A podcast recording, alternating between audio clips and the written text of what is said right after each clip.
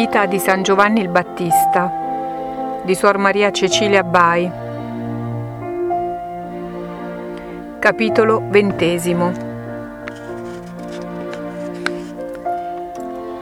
Poiché era giunto il tempo in cui il nostro santo doveva spargere il sangue e dare la vita per l'onore del suo Signore e per la difesa della purezza, l'Empio Erode fece un solenne convito a tutti i grandi del suo regno nel giorno del suo compleanno.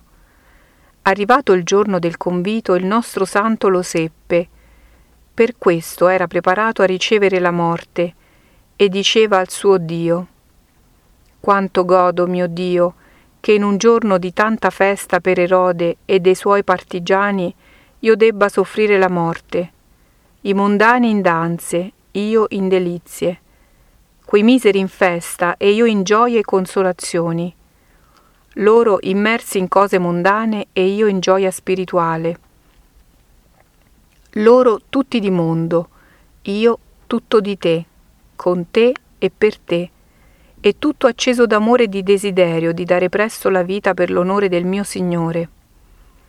E si tratteneva in sacri colloqui con il suo Dio.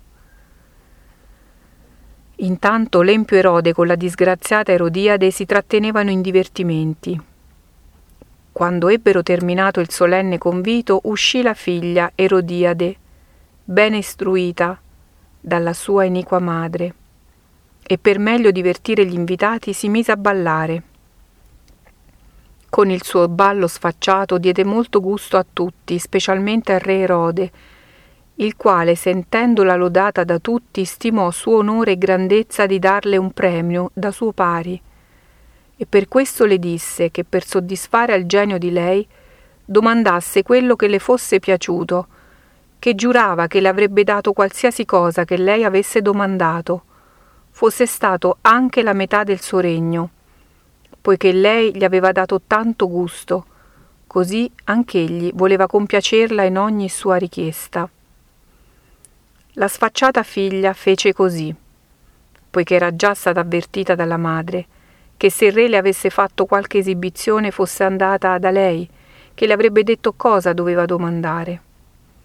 La madre le disse di domandare la testa di Giovanni il Battista, che la voleva su un piatto e che altro non desiderava. E così fece. Il re si contristò a questa domanda a causa dei convitati, poiché gli sembrava una cosa indegna far tagliare la testa ad un uomo tanto accreditato per la richiesta di una fanciulla. Pensò anche a quello che si sarebbe detto e sarebbe stato fatto dal popolo se faceva questo, ma per non mancare alla parola data e per non disgustare l'empia Erodiade, poiché la richiesta era stata fatta dietro suo consiglio, accondiscese.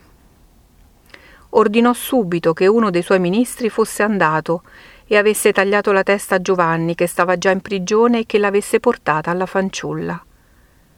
Così fu subito eseguito l'ordine esecrabile e l'empia Erodiade si rallegrò e disse al ministro che si fosse sbrigato subito, perché temeva che fosse venuta gente a domandare al re la grazia della vita del santo. Il ministro andò subito e tornò con la testa del Battista, che fu data alla sfacciata fanciulla, ed ella la consegnò alla madre. L'iniqua Erodiade rimase consolata ma nel suo cuore e in quello del re rimase una spada che li tormentò fino alla morte, in modo tale che nel loro cuore erano sempre inquieti e in tutti i loro piaceri erano amareggiati, incominciando anche in vita a provare le pene che erano preparate loro per tutta l'eternità.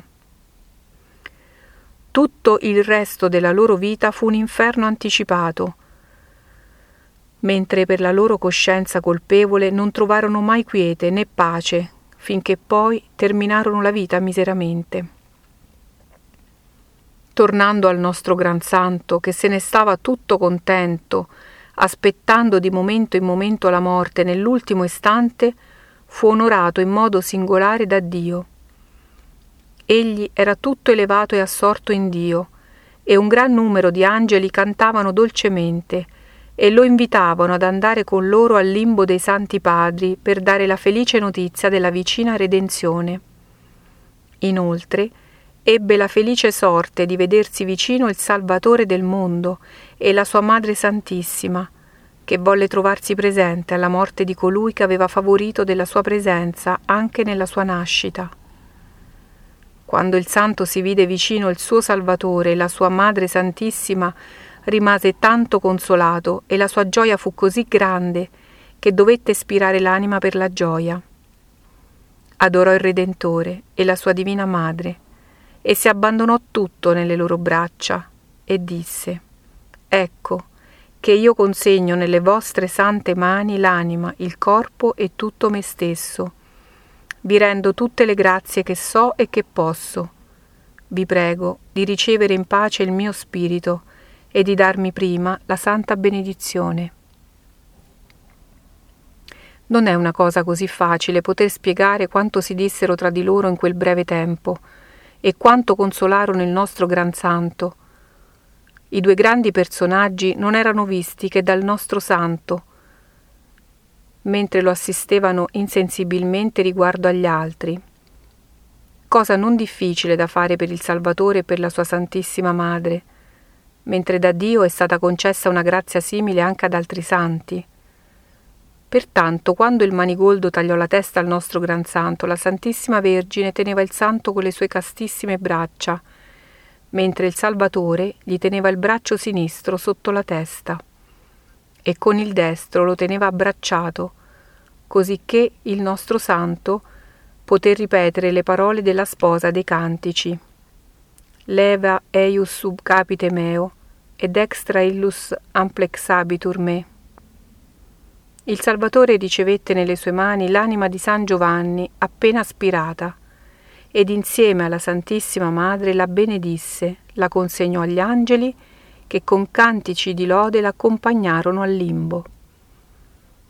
Il Salvatore scomparve con la Divina Madre dopo aver benedetto il santo corpo del precursore e molti angeli rimasero a custodirlo cantando inni e cantici fin tanto che fu sotterrato. Si sparse subito la voce come San Giovanni fosse stato decapitato dall'empio Erode, per premiare un ballo fatto dalla sfacciata figlia di Erodiade, e tutto il popolo si sollevò, ma nessuno ardiva di levare la voce per timore del re, che era già molto odiato dal popolo a causa della vita scandalosa che conduceva, e molto più si accrebbe l'odio per la decapitazione di Giovanni il Battista. Ognuno chiedeva vendetta a Dio contro il disgraziato Erode e l'empia Erodiade. I discepoli di Giovanni, tutti afflitti e addolorati, andarono subito a vedere il corpo del loro santo maestro. Trovatolo a terra, versarono molte lacrime e dopo aver dato qualche sfogo al loro dolore, levarono il santo corpo e lo sotterrarono con grande devozione e venerazione e gli angeli lo accompagnarono con cantici di lode.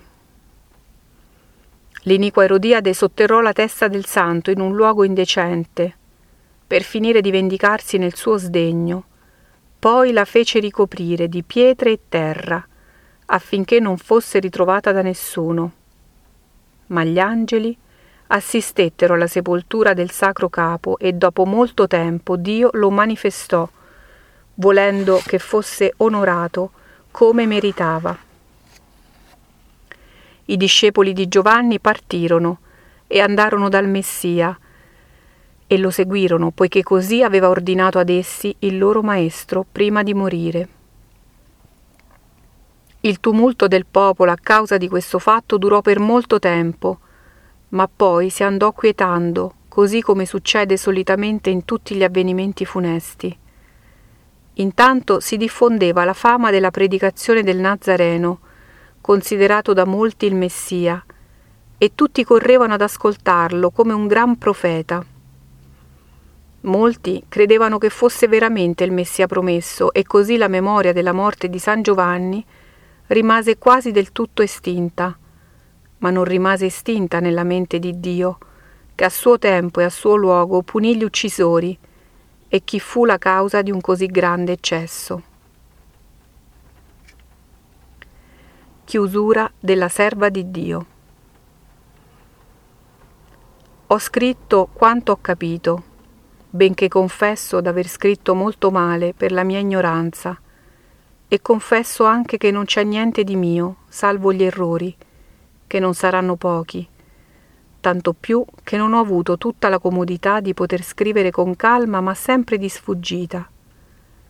Prego per questo la carità di chi leggerà di compatirmi e perdonarmi tutti gli errori e le mancanze che vi sono e molto più prego questo gran santo di gradire le mie poche fatiche e di essermi propizio e avvocato presso Dio in vita e in morte, come spero dalla sua bontà.